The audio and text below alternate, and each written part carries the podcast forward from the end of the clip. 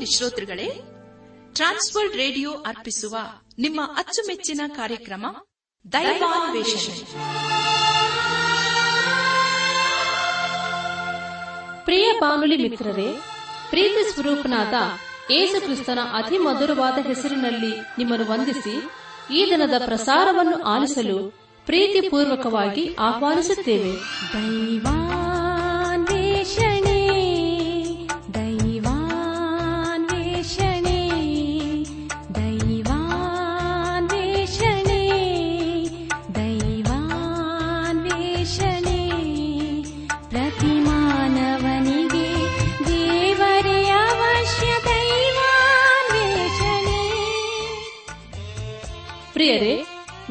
ಸ್ವರೂಪದಲ್ಲಿ ನಿರ್ಮಿಸಲ್ಪಟ್ಟ ಮಾನವ ಕುಲವು ಕ್ರಿಸ್ತೇಸುವಿನಲ್ಲಿ ದೊರೆಯುವ ನಿರಂತರವಾದ ಸಂತೋಷ, ಶಾಂತಿ, ಪಾಪ ಕ್ಷಮಾಪಣೆ, ನಿತ್ಯ ಜೀವ ಹೊಂದಬೇಕೆಂದು ದೇವರ ಚಿತ್ತವಾಗಿದೆ.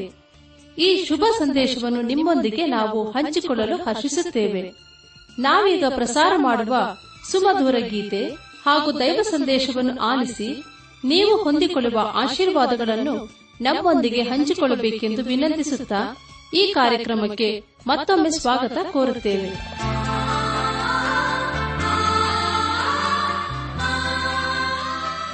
ಪ್ರಿಯರೇ, ನಮ್ಮ ಜೀವಿತದಲ್ಲಿ ದೇವರ ಆಶೀರ್ವಾದ ನಡೆಸುವಿಕೆ ಬೇಕಲ್ಲವೇ? ದೇವರ ವಾಕ್ಯವನ್ನು ಧ್ಯಾನ ಮಾಡುವ ಮುನ್ನ ಸರ್ವಶಕ್ತನಾದ ದೇವರ ಮುಂದೆ ನಮ್ಮನ್ನು ತಗ್ಗಿಸಿಕೊಂಡು, ನಮ್ಮ ಶಿರವನ್ನು ಭಾಗಿಸಿ ನಮ್ಮ ಕಣ್ಣುಗಳನ್ನು ಮುಚ್ಚಿಕೊಂಡು ದೀನತೆಯಿಂದ ಪ್ರಾರ್ಥನೆ ಮಾಡೋಣ.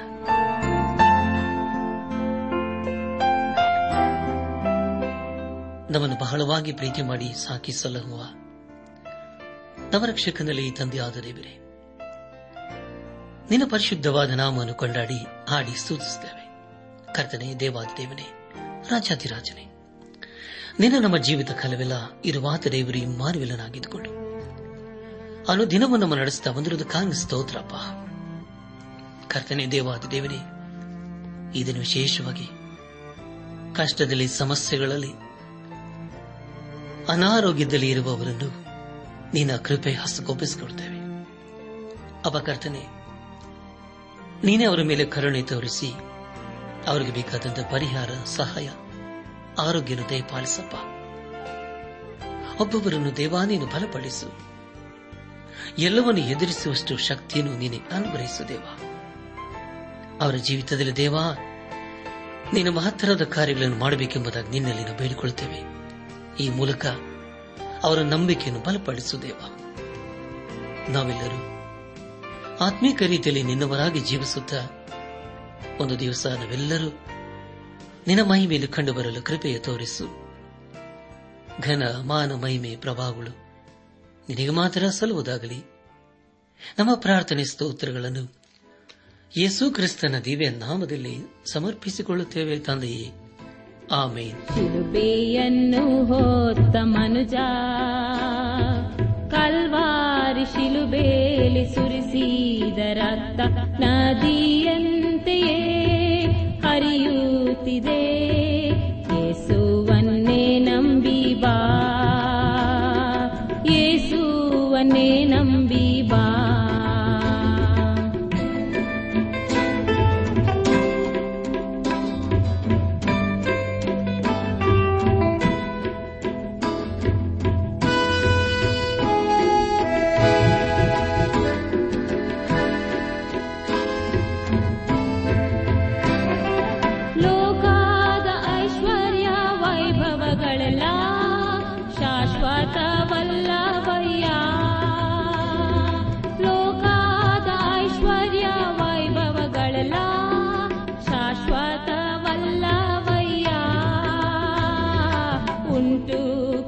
ಯೇಸುವಲ್ಲಿ ನಿತ್ಯ ಜೀವ ನಂಬಿ ನಿನಿಗಲೇ ಬಾ.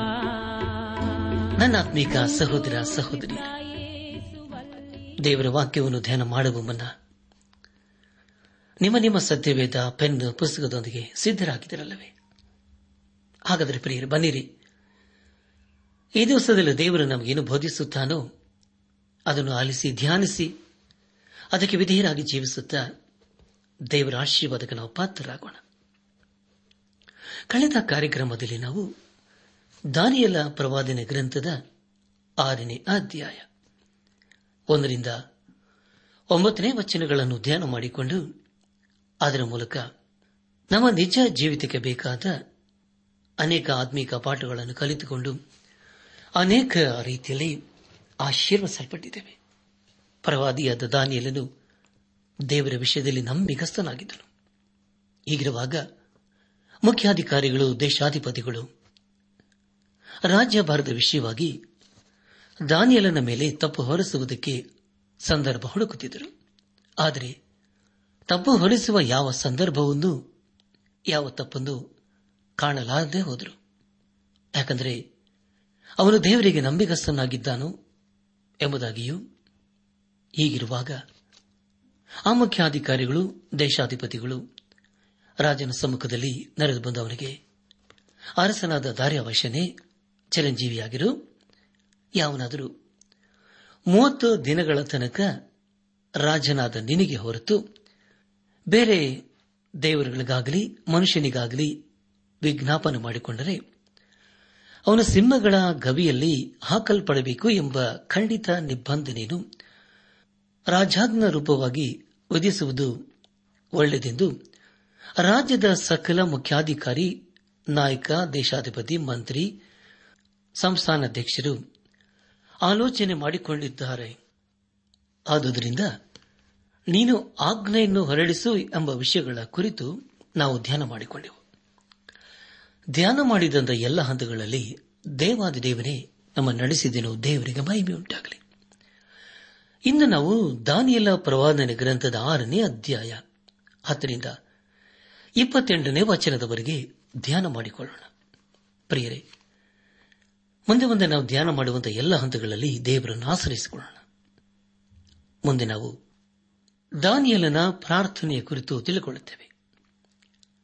ದಾನಿಯಲ ಪ್ರವಾದನೆ ಗ್ರಂಥ ಆರನೇ ಅಧ್ಯಾಯ ಹತ್ತನೇ ವಚನವನ್ನು ಓದುವಾಗ ಶಾಸನಕ್ಕೆ ರುಜುವಾದದ್ದು ದಾನಿಯಲನಿಗೆ ತಿಳಿದಾಗ, ಅವನು ತನ್ನ ಮನೆಗೆ ಹೋಗಿ ಸಲೀಮಿನ ಕಡೆಗೆ ಕದವಿಲ್ಲದ ಕಿಟಿಕೆಗಳುಳ್ಳ ತನ್ನ ಮಹಡಿಯ ಕೋಣೆಯಲ್ಲಿ ಯಥಾ ಪ್ರಕಾರ ದಿನಕ್ಕೆ ಮೂರಾವರ್ತಿ ಮೊಣಕಾಲೂರಿ ತನ್ನ ದೇವರಿಗೆ ಪ್ರಾರ್ಥನೆ ಮಾಡಿ ಸ್ತೋತ್ರ ಸಲ್ಲಿಸುತ್ತಿದ್ದನು ಎಂಬುದಾಗಿ.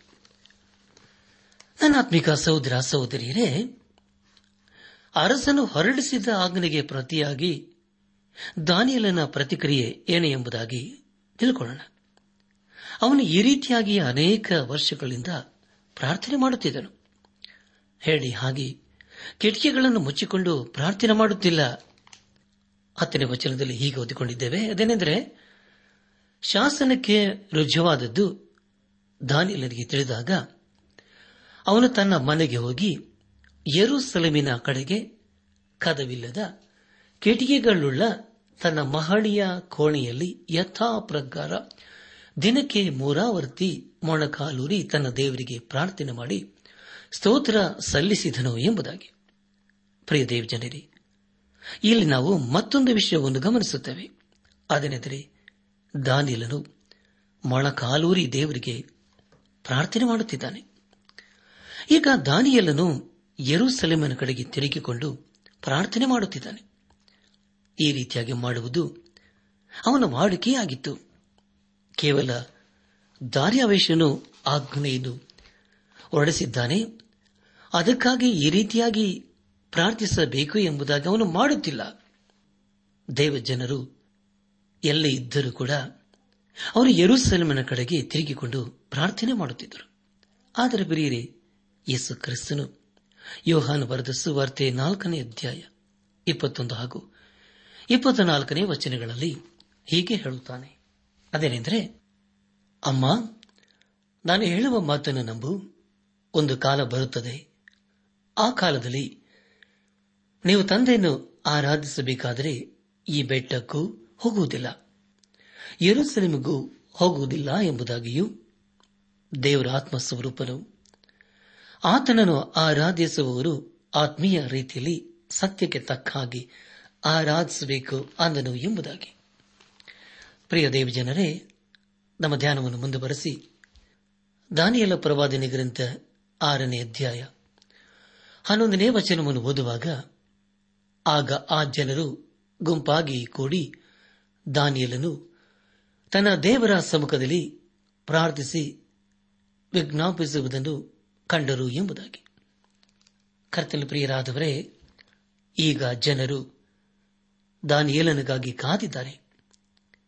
ಈ ರೀತಿಯಾಗಿ ಪ್ರಾರ್ಥನೆ ಮಾಡುವುದು ಅದು ದಾನಿಯಲನಿಗೆ ವಾಡಿಕೆಯಾಗಿತ್ತು. ಆದರೆ ಜನರು ಇದನ್ನು ಗಮನಿಸುತ್ತಾ ಇದ್ದಾರೆ. ಆರನೇ ಅಧ್ಯಾಯ ಹನ್ನೆರಡರಿಂದ ಹದಿನಾಲ್ಕನೇ ವಚನಗಳಲ್ಲಿ ಹೀಗೆ ಓದುತ್ತೇವೆ. ಆಗ ಆ ಜನರು ಗುಂಪಾಗಿ ಕೂಡಿ ದಾನಿಯಲನು ತನ್ನ ದೇವರ ಸಮ್ಮುಖದಲ್ಲಿ ಪ್ರಾರ್ಥಿಸಿ ವಿಜ್ಞಾಪಿಸುವುದನ್ನು ಕಂಡು ಸನ್ನಿಧಿಗೆ ಬಂದು ರಾಜಾಜ್ಞೆಯ ಪ್ರಸ್ತಾಪವೆತ್ತಿ, ರಾಜನೇ, ಯಾವನಾದರೂ ಮೂವತ್ತು ದಿನಗಳ ತನಕ ನಿನಗೆ ಹೊರತು ಬೇರೆ ದೇವರಿಗಾಗಲಿ, ಮನುಷ್ಯರಿಗಾಗಲಿ ವಿಜ್ಞಾಪನೆ ಮಾಡಿದರೆ ಅವನ ಸಿಂಹಗಳ ಗವಿಯಲ್ಲಿ ಹಾಕಲ್ಪಡಬೇಕು ಎಂಬ ನಿಬಂಧನೆಗೆ ರುಜಿ ಹಾಕಿದೆಯಲ್ಲ ಎಂದು ಕೇಳಲು ರಾಜನು, ಹೌದು ಮೇಧ್ಯರ ಮತ್ತು ಪಾರಸಿಯರ ರದ್ದಾಗದ ಧರ್ಮ ವಿಧಿಗಳಂತೆ ಇದು ಸ್ಥಿರ ಎಂದು ಉತ್ತರ ಕೊಟ್ಟನು.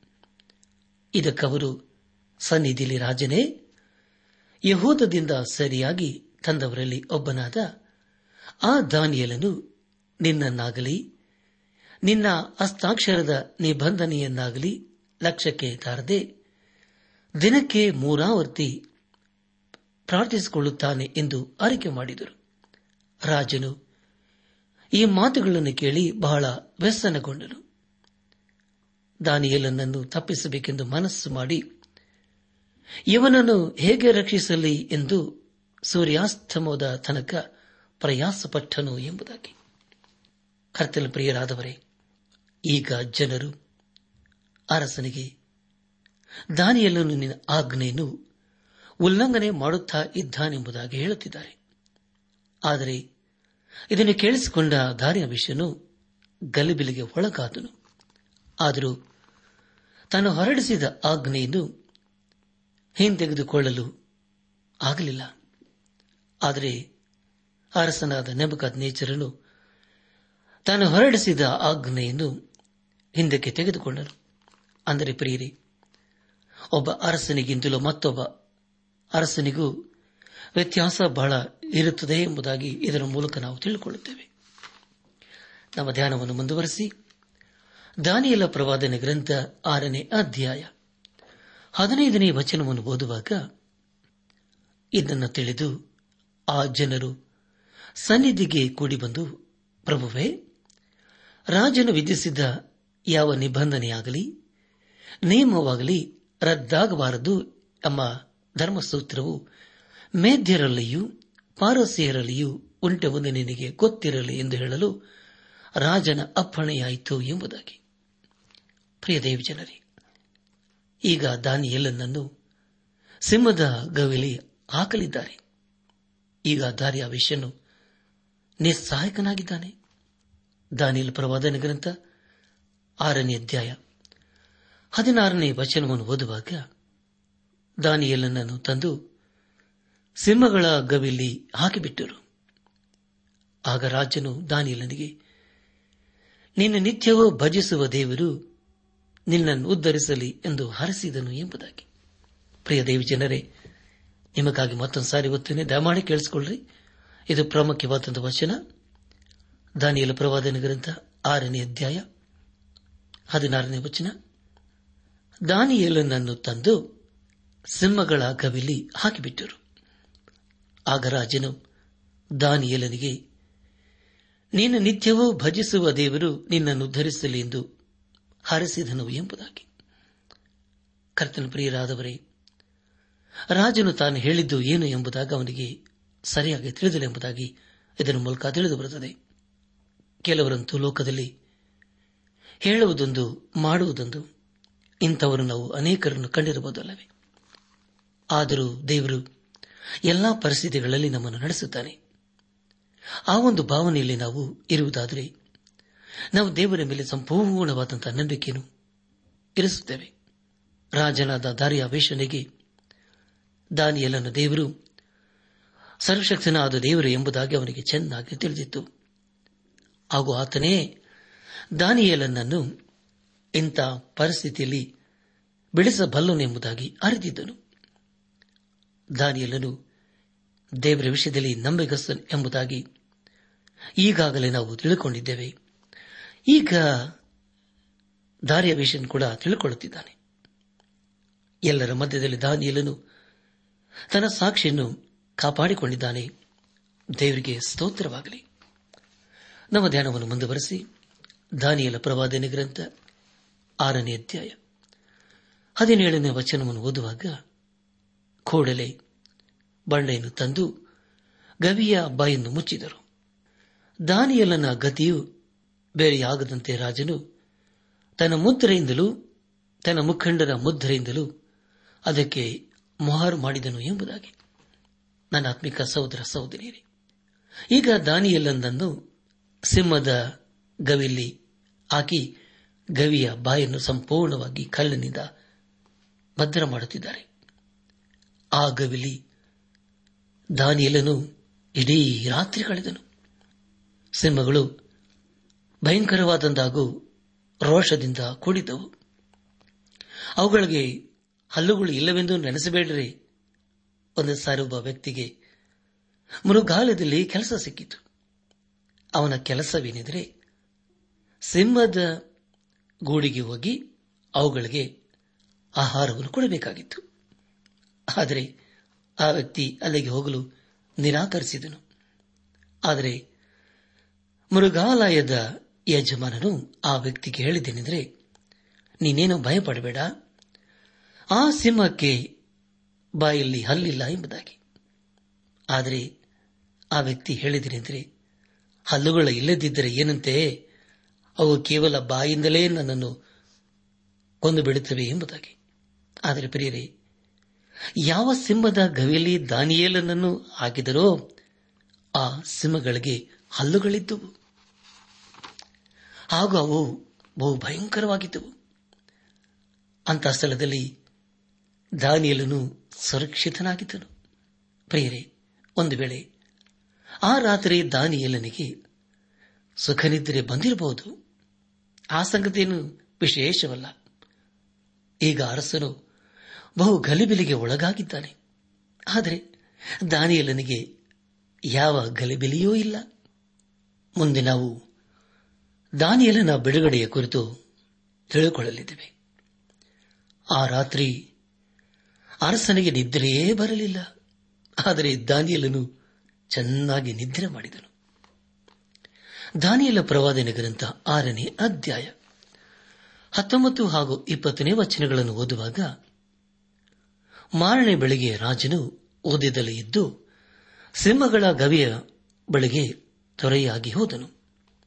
ದಾನಿಯಲ್ಲಿನಿದ್ದ ಗವಿಯ ಸಮೀಪಕ್ಕೆ ಬಂದು ಅವನು ದುಃಖ ಧ್ವನಿಯಿಂದ ದಾನಿಯಲನನ್ನು ಕೂಗಿ, ದಾನಿಯಲನೇ ಜೀವ ಸ್ವರೂಪನಾದ ದೇವರ ಸೇವಕನೇ, ನೀನು ನಿತ್ಯವೂ ಭಜಿಸುವ.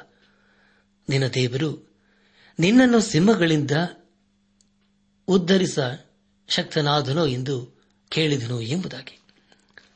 ಪ್ರಿಯ ದೇವಜನರೇ, ಎಂಥ ಅನುಕಂಪದ ಮಾತಲ್ಲವೇ? ನಿಮಗಾಗಿ ಮತ್ತೊಂದು ಸಾರಿ ಉತ್ತನೆ ದಯಮಾಡಿ ಕೇಳಿಸಿಕೊಳ್ಳ್ರಿ. ದಾನಿಯಲ ಪ್ರವಾದನ ಗ್ರಂಥ ಆರನೇ ಅಧ್ಯಾಯ ಹತ್ತೊಂಬತ್ತು ಹಾಗೂ ಇಪ್ಪತ್ತನೇ ವಚನಗಳು. ಮಾರನೆಯ ಬೆಳಿಗ್ಗೆ ರಾಜನು ಓದಿದಲ್ಲಿ ಇದ್ದು ಸಿಂಹಗಳ ಗವಿಯ ಬಳಿಗೆ ದೊರೆಯಾಗಿ ಹೋದನು. ದಾನಿಯಲ್ಲಿದ್ದ ಗವಿಯ ಸಮೀಪಕ್ಕೆ ಬಂದು ಅವನು ದುಃಖ ಧ್ವನಿಯಿಂದ ದಾನಿಯಲ್ಲನನ್ನು ಕೂಗಿ ದಾನಿಯಲ್ಲನೇ ಜೀವ ಸ್ವರೂಪನಾದ ದೇವರ ಸೇವಕನೇ, ನೀನು ನಿತ್ಯವೂ ಭಜಿಸುವ ನಿನ್ನ ದೇವರು ನಿನ್ನನ್ನು ಸಿಂಹಗಳಿಂದ ಉದ್ಧರಿಸ ಶಕ್ತನಾದನೋ ಎಂದು ಕೇಳಿದನು ಎಂಬುದಾಗಿ. ಕರ್ತಲ್ ಪ್ರಿಯರಾದವರೇ, ಅರಸನು ದಾನಿಯೇಲನಿಂದ ಉತ್ತರವನ್ನು ಪಡೆದನು.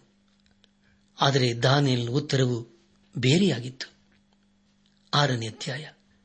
ಇಪ್ಪತ್ತೊಂದು ಹಾಗೂ ಇಪ್ಪತ್ತೆರಡನೇ ವಚನಗಳಲ್ಲಿ ಹೀಗೆ ಓದುತ್ತೇವೆ. ದಾನಿಯಲನ್ನು ರಾಜನಿಗೆ, ಅರಸೇ, ಚಿರಂಜೀವಿಯಾಗಿರು.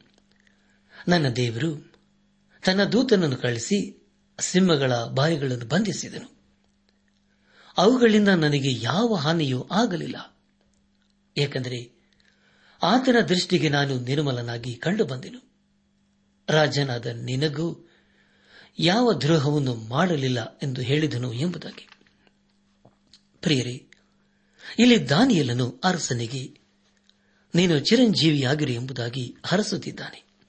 ಮತ್ತು ಹೇಳುವುದೇನೆಂದರೆ, ರಾಜನೇ, ನಿನಗೆ ಕಳೆದ ರಾತ್ರಿಯಲ್ಲಿ ನಿದ್ದೆ ಬಂದಿತಾ ಎಂಬುದಾಗಿ. ರಾಜನು ಆ ರಾತ್ರಿಯಲ್ಲಿ ಸರಿಯಾಗಿ ನಿದ್ರೆ ಮಾಡಲಿಲ್ಲ. ಆದರೆ ದಾನಿಯಲು ಚೆನ್ನಾಗಿ ನಿದ್ರೆ ಮಾಡಿದನು. ಇದೇ ರೀತಿಯಾದಂಥ ಭರವಸೆಯನ್ನು ದಾನಿಯಲನು ಶಾದ್ರತ್ ಮೇಷಕ್ ಅಬದ್ನಿಗೋ ಎಂಬುವರ ವಿಷಯದಲ್ಲಿ ಕಂಡನಲ್ಲವೇ? ಅವರು ಬೆಂಕಿಯಲ್ಲಿ ಹಾಕಿದ್ದಾಗ ಅವರ ಮಧ್ಯದಲ್ಲಿ ಯೇಸು ಕ್ರಿಸ್ತನು ಇದ್ದನೆಂಬುದಾಗಿ ದಾನಿಯಲ ಪ್ರವಾದನ ಗ್ರಂಥ ಮೂರನೇ ಅಧ್ಯಾಯ. ಇಪ್ಪತ್ತಾರನೇ ವಚನದಲ್ಲಿ ನಾವು ಓದುತ್ತೇವೆ. ದಾನಿಯಲ್ ಪ್ರವಾದನ ಆರನೇ ಅಧ್ಯಾಯ. ಇಪ್ಪತ್ಮೂರನೇ ವಚನವನ್ನು ಓದುವಾಗ ಅದನ್ನು ಕೇಳಿ ರಾಜನು, ಬಹು ಸಂತೋಷಪಟ್ಟು ದಾನಿಯೇಲನನ್ನು ಗವಿಯೊಳಗಿನ ಮೇಲಕ್ಕೆ ಎತ್ತಬೇಕೆಂದು ಅಪ್ಪಣೆ ಮಾಡಲು ಅವನನ್ನು ಅಲ್ಲಿಂದ ಮೇಲಕ್ಕೆತ್ತಿದರು. ಅವನು ತನ್ನ ದೇವರಲ್ಲಿ ಭರವಸವಿಟ್ಟ ಕಾರಣ ಅವನಿಗೆ ಯಾವ ಹಾನಿಯೂ ಆಗಿರಲಿಲ್ಲ ಎಂಬುದಾಗಿ. ಧನಾತ್ಮಿಕ ಸಹೋದರ ಸಹೋದರಿ ಎಂಥ ಅದ್ಭುತವಲ್ಲವೇ? ಈಗ ಅರಸನು ದಾನಿಯೇಲನನ್ನು ಹೆಚ್ಚಾಗಿ ಪ್ರೀತಿ ಮಾಡುತ್ತಿದ್ದಾನೆ. ಹಾಗೂ ಅವನು ದೇವರಿಂದ ಹೇಗೆ ಕಾಪಾಡಲ್ಪಟ್ಟನೆಂಬುದಾಗಿ ತಿಳಿದು ಆಶ್ಚರ್ಯಪಡುತ್ತಿದ್ದಾನೆ. ದಾನಿಯಲನ್ನು ನಂಬಿಕೆಯಿಂದಲೇ ರಕ್ಷಿಸಲ್ಪಟ್ಟನು. ದಾನಿಯಲ್ ಪ್ರವಾದನ ಗ್ರಂಥ ಆರನೇ ಅಧ್ಯಾಯ ಇಪ್ಪತ್ತು ನಾಲ್ಕನೇ ವಚನದಲ್ಲಿ ಹೀಗೊತ್ತುತ್ತವೆ ಆನಂತರ ರಾಜನು ಆಜ್ಞಾಪಿಸಲು ದಾನಿಯಲನ ಮೇಲೆ ದೂರು ಹೊರಿಸಿದವರನ್ನು ತಂದು ಅವರನ್ನು, ಅವರ ಹೆಂಡತಿ ಮಕ್ಕಳನ್ನು ಸಿಂಹಗಳ ಗವಿಯಲ್ಲಿ ಹಾಕಿಬಿಟ್ಟರು. ಅವರು ಗವಿಯ ಅಡಿಯನ್ನು ಮುಟ್ಟುವುದರೊಳಗೆ ಸಿಂಹಗಳು ಅವರ ಮೇಲೆ ಹಾರಿ ಅವರ ಎಲ್ಲಾ ಎಲುಬುಗಳನ್ನು ಚೂರು ಚೂರು ಮಾಡಿದವು ಎಂಬುದಾಗಿ. ಪ್ರಿಯ ದೇವಿ ಜನರೇ ದಾನಿಯಲನನ್ನು ಕೊಲ್ಲಬೇಕೆಂದು ಪ್ರಯತ್ನ ಮಾಡಿದವರು ಹಾಗೂ ಅವರ ಕುಟುಂಬದವರು ಈಗ ಸಿಂಹದ ಗವಿಯಲ್ಲಿ ಹಾಕಲ್ಪಟ್ಟಿದ್ದಾರೆ. ಆಗ ಅವರು ಸಂಪೂರ್ಣವಾಗಿ ನಾಶವಾಗಿದ್ದಾರೆ. ನಮ್ಮ ಧ್ಯಾನವನ್ನು ಮುಂದುವರೆಸಿ. ದಾನಿಯಲ ಪರವಾದನೆ ಗ್ರಂಥ ಆರನೇ ಅಧ್ಯಾಯ ಇಪ್ಪತ್ತೈದನೇ ವಚನವನ್ನು ಓದುವಾಗ, ಆಗ ರಾಜನಾದ ದಾರಿಯಾವೇಶನು ಲೋಕದಲ್ಲೆಲ್ಲ ವಾಸಿಸುವ ಸಕಲ ಜನಾಂಗ, ಕೊಲೆ, ಭಾಷೆಗಳವರೆಗೆ ಈ ಪ್ರಸಿದ್ಧ ಪತ್ರವನ್ನು ಬರೆಸಿದನು. ನಿಮಗೆ ಸುಖವು ಹೆಚ್ಚೆಚ್ಚಾಗಲಿ ಎಂಬುದಾಗಿ. ಕರ್ತನಲ್ಲಿ ಪ್ರಿಯರಾದವರೇ, ಈಗ ದಾರಿಯಾವೇಶನು ಇಡೀ ಲೋಕಕ್ಕೆ ಒಂದು ಆಜ್ಞೆಯನ್ನು ಸಂದೇಶವನ್ನು ಹೊರಡಿಸುತ್ತಿದ್ದಾನೆ. ನವಕತ್ನೇಚರನ್ನು ಕಂಡುಕೊಂಡ ಸಮಾಧಾನವನ್ನು ಈಗ ದಾರಿಯಾವೇಶನು ಕಂಡುಕೊಳ್ಳುತ್ತಿದ್ದಾನೆ. ದಾನಿಯಲ್ಲಿ ಪ್ರವಾದನ ಗ್ರಂಥ ನಾಲ್ಕನೇ ಅಧ್ಯಾಯ ಮೊದಲನೇ ವಚನದಲ್ಲಿ ಹೀಗೋದುತ್ತೇವೆ ಲೋಕದಲ್ಲೆಲ್ಲ ವಾಸಿಸುವ ಸಕಲ ಜನಾಂಗ ಕುಲ ಭಾಷೆಗಳವರಿಗೆ ರಾಜನಾದ ನಬಕದ್ನೇಚರನ ಪ್ರಕಟಣೆ. ನಿಮಗೆ ಸುಖವು ಹೆಚ್ಚೆಚ್ಚಾಗಲಿ. ಪರಾತ್ಪರ ದೇವರು ನನ್ನ ವಿಷಯದಲ್ಲಿ ನಡೆಸಿರುವ ಮಹತ್ವಗಳನ್ನು, ಅದ್ಭುತಗಳನ್ನು ಪ್ರಚುರಪಡಿಸಬೇಕೆಂದು ನನಗೆ ವಿಹಿತವಾಗಿ ತೋರಿ ಬಂದಿದೆ ಎಂಬುದಾಗಿ. ಪ್ರಿಯ ದೇವಿ ಜನರೇ, ಕಳೆದ ರಾತ್ರಿಯಲ್ಲಿ ನಿದ್ರೆ ಹೋಗದ ದಾರಿಯ ವೇಷನು ಈಗ ನಿಶ್ಚಿಂತೆಯಿಂದ ಇದ್ದಾನೆ. ದಾನಿಯಲ್ಲ ಪ್ರವಾದನೆ ಗ್ರಂಥ, ಆರನೇ ಅಧ್ಯಾಯ ಇಪ್ಪತ್ತಾರು ಹಾಗೂ ಇಪ್ಪತ್ತೇಳನೇ ವಚನಗಳನ್ನು ಓದುವಾಗ, ನಾನಾಳುವ ರಾಜ್ಯದವರೆಲ್ಲರೂ ದಾನಿಯಲ್ಲನ ದೇವರಿಗೆ ಭಯಭಕ್ತಿಯಿಂದ ನಡೆದುಕೊಳ್ಳಬೇಕೆಂದು ಆಜ್ಞಾಪಿಸುತ್ತೇನೆ. ಆತನೇ ಜೀವ ಸ್ವರೂಪನಾದ ಸನಾತನ ದೇವರು. ಆತನ ರಾಜ್ಯವು ಎಂದಿಗೂ ಅಳಿಯದು. ಆತನ ಆಳ್ವಿಕೆಯು ಶಾಶ್ವತವಾಗಿರುವುದು. ಆತನು ಉದ್ಧರಿಸುವವನು ರಕ್ಷಿಸುವನು ಭೂಮ್ಯಾಕಾಶಗಳಲ್ಲಿ ಅದ್ಭುತ ಮಾತುಗಳನ್ನು ನಡೆಸುವನು ಆಗಿದ್ದಾನೆ. ಆತನೇ ದಾನಿಯೇಲನನ್ನು ಸಿಂಹಗಳ ಕೈಯಿಂದ ತಪ್ಪಿಸಿದನು ಎಂಬುದಾಗಿ. ಪ್ರಿಯ ದೇವಿ ಜನರೇ ಎಂಥ ಅದ್ಭುತವಾದಂಥ ಹೇಳಿಕೆಯಲ್ಲವೇ ಈಗ ದಾರಿಯ ಎಲ್ಲ ಜನರಿಗೆ, ನೀವೆಲ್ಲರೂ ದಾನಿಯಲನ ದೇವರಿಗೆ ಭಯಪಡಬೇಕು. ಆತನೇ ಜೀವಿಸುವ ದೇವರು, ಆತನ ಸರ್ವಾಧಿಕಾರಿ ಎಂಬುದಾಗಿ ದೇವರ ವಿಷಯದಲ್ಲಿ ತನ್ನ ಸಾಕ್ಷಿಯನ್ನು ಕೊಡುತ್ತಿದ್ದಾನೆ. ದಾನಿಯಲನನ್ನು ಸಿಂಹಗಳ ಗೈವಿಂದ ಬಿಡಿಸುವುದರ ಮೂಲಕ ದೇವರು ದಾರಿಯ ವೇಷನಿಗೆ ತನ್ನನ್ನು ತಾನು ಪ್ರಕಟ ಮಾಡಿಕೊಳ್ಳುತ್ತಿದ್ದಾನೆ. ಕೊನೆಯದಾಗಿ, ದಾನಿಯಲ ಪರವಾದನೆ ಗ್ರಂಥ ಆರನೇ ಅಧ್ಯಾಯ ಇಪ್ಪತ್ತೆಂಟನೇ ವಚನ ಓದುವಾಗ, ಈ ದಾನಿಯಲನು ದಾರಿಯ ವೇಷನ ಆಳ್ವಿಕೆಯಲ್ಲಿಯೂ, ಪಾರಸೀಯನಾದ ಖೊರೇಶನ ಆಳ್ವಿಕೆಯಲ್ಲಿಯೂ ಘನವಂತನಾಗಿ ಬಾಳಿದನು ಎಂಬುದಾಗಿ. ಪ್ರಿಯ ದೇವಿ ಜನರೇ ದಾನಿಯಲ ಪರವಾದಿನ ಗ್ರಂಥದ ಆರನೇ ಅಧ್ಯಾಯವು ಇತಿಹಾಸದಲ್ಲಿ ನಡೆದು ಹೋದಂತಹ ಘಟನೆ ಕುರಿತು ತಿಳಿಸಿಕೊಡುತ್ತದೆ. ಇಲ್ಲಿಂದ ನಾವು ದಾನಿಯಲನ್ನು ಕಂಡ ದರ್ಶನ ಹಾಗೂ ಪ್ರವಾದನೆಗಳ ಕುರಿತು ತಿಳಿದುಕೊಳ್ಳಲಿದ್ದೇವೆ. ಇವೆಲ್ಲವನ್ನು ದೇವರವನಿಗೆ ಪರದೇಶದಲ್ಲಿ ಕೊಡುತ್ತಾನೆ.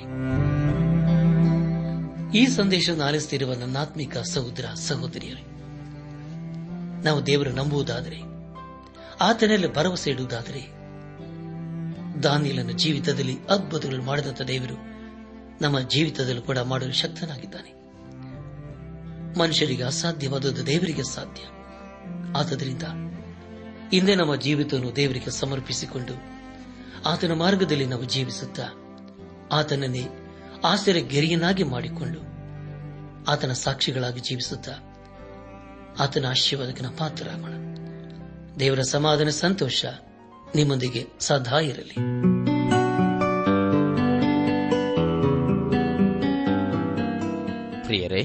ನಿಮಗೆ ಪ್ರಾರ್ಥನೆಯ ಅವಶ್ಯಕತೆ ಇದ್ದರೆ, ನಿಮ್ಮಲ್ಲಿ ಏನಾದರೂ ಸಂದೇಹ ಅಥವಾ ಸಲಹೆಗಳಿದ್ದರೆ, ದಯಮಾಡಿ ದೂರವಾಣಿಯ ಕರೆ ಮೂಲಕ ನಮಗೆ ತಿಳಿಸಿರಿ. ನಮ್ಮ ಮೊಬೈಲ್ ದೂರವಾಣಿ ಸಂಖ್ಯೆ ಒಂಬತ್ತು ಎಂಟು ನಾಲ್ಕು ಐದು ಆರು ಒಂದು ಆರು ನಾಲ್ಕು ಒಂದು ಎರಡು.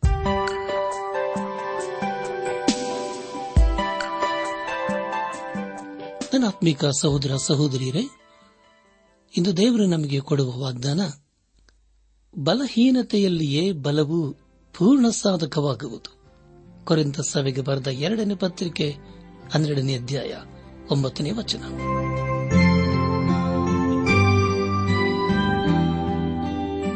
ನಮ್ಮ ನೆಚ್ಚಿನ ಶ್ರೋತೃಗಳೇ, ಇದುವರೆಗೂ ಪ್ರಸಾರವಾದ ದೈವಾನ್ವೇಷಣೆ ಕಾರ್ಯಕ್ರಮವನ್ನ ಆಲಿಸಿದ್ದಕ್ಕಾಗಿ ತುಂಬಾ ವಂದಿಸುತ್ತೇವೆ.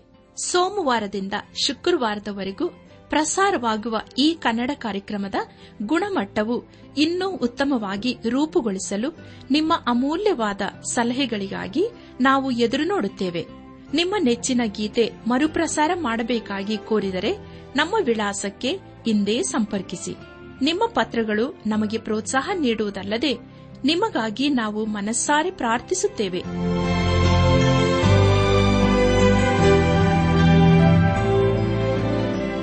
ನಮ್ಮ ವಿಳಾಸ ದೈವಾನ್ ವೇಷಣೆ, ಟ್ರಾನ್ಸ್ ವರ್ಲ್ಡ್ ರೇಡಿಯೋ ಇಂಡಿಯಾ, ಟಪಾಲು ಸಂಖ್ಯೆ ನಾಲ್ಕು ಮೂರು ಎರಡು ಸೊನ್ನೆ, ಬೆಂಗಳೂರು ಐದು ಆರು ಸೊನ್ನೆ ಸೊನ್ನೆ ನಾಲ್ಕು ಮೂರು. ನಮ್ಮ ಇಮೇಲ್ ವಿಳಾಸ KAN TTB at radio eight eight two dot com ನಮಸ್ಕಾರ ಪ್ರಿಯರೇ.